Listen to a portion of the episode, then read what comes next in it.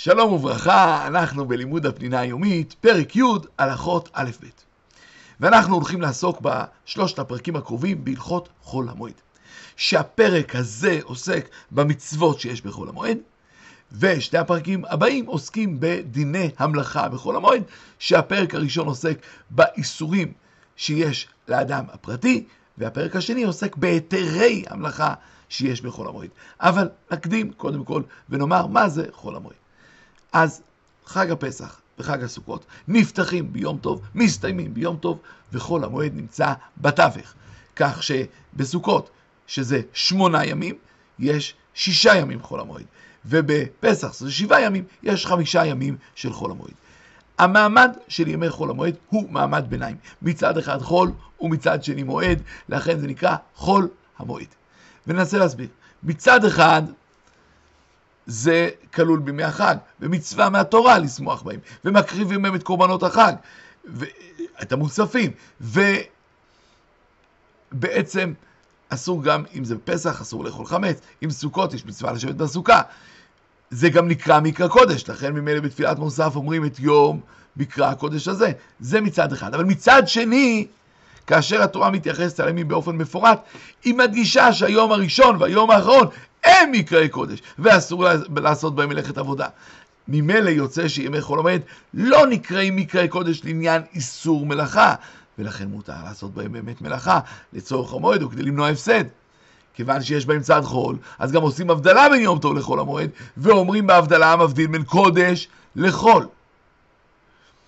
עכשיו, מכיוון שיש שילוב כזה של קודש וחול, גם בתפילות חול המועד אנחנו משלבים את הקודש והחול.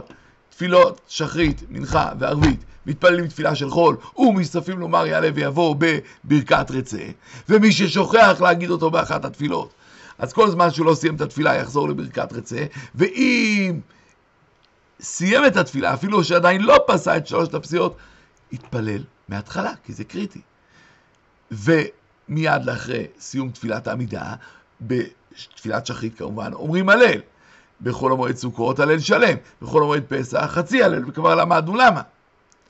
עוד תקנו לקרוא בתורה בימי חול המועד, בעניינו של יום. חג הפסח קוראים כל יום פרשה מהפרשות שמוזכר בחג הפסח. בחג הסוכות קוראים בכל יום את הקורבנות של החג מפרשת פנחס, וקוראים לתורה ארבע עולים.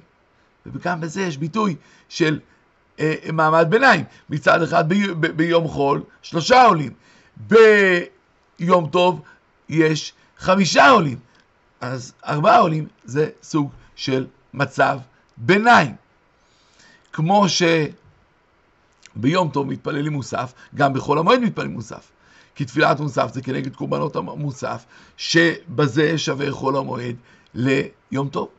כאשר חול המועד חל בשבת, מתפללים ערבית, שחרית ומנחה כנוסח תפילת שבת, ומוסיפים יעלה ויבוא בברכת רצה, ונוסח תפילת המוסף הוא דווקא כנוסח תפילת החג, שמשלבים בה את עניין השבת, וכמובן תמיד מקדימים שבת למועד, א' כי תדיר ושלא תדיר תדיר קודם, ודבר שני, קדושת השבת כמובן קודמת לקדושת המועד, וחותמים ברוך מקדש השבת וישראל והזמנים.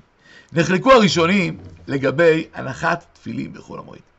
כידוע בשבת וימים טובים אסור להניח תפילים, בגלל שהתפילים הם אות לקשר שבין הקדוש ברוך הוא לישראל. וכיוון שגם שבת ויום טוב זה אות, מי שמניח תפילים מזלזל באות של הימים הקדושים.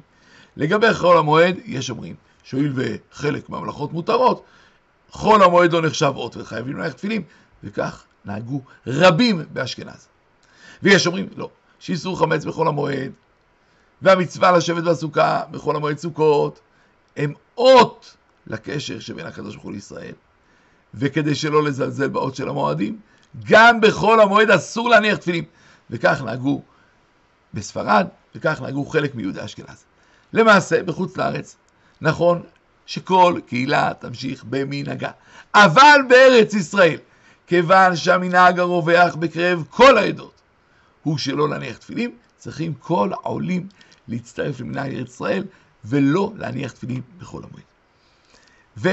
ונסיים בשאלה, תסביר את מעמדו המורכב של חול המועד. למה מצד אחד הוא חול? מה מראה שמצד אחד הוא חול? ומה מראה שמצד שני הוא קודש, הוא מועד? וממילא תראה את הצדדים, למה הוא מצד אחד חול ומצד שני מועד. שלום, שלום.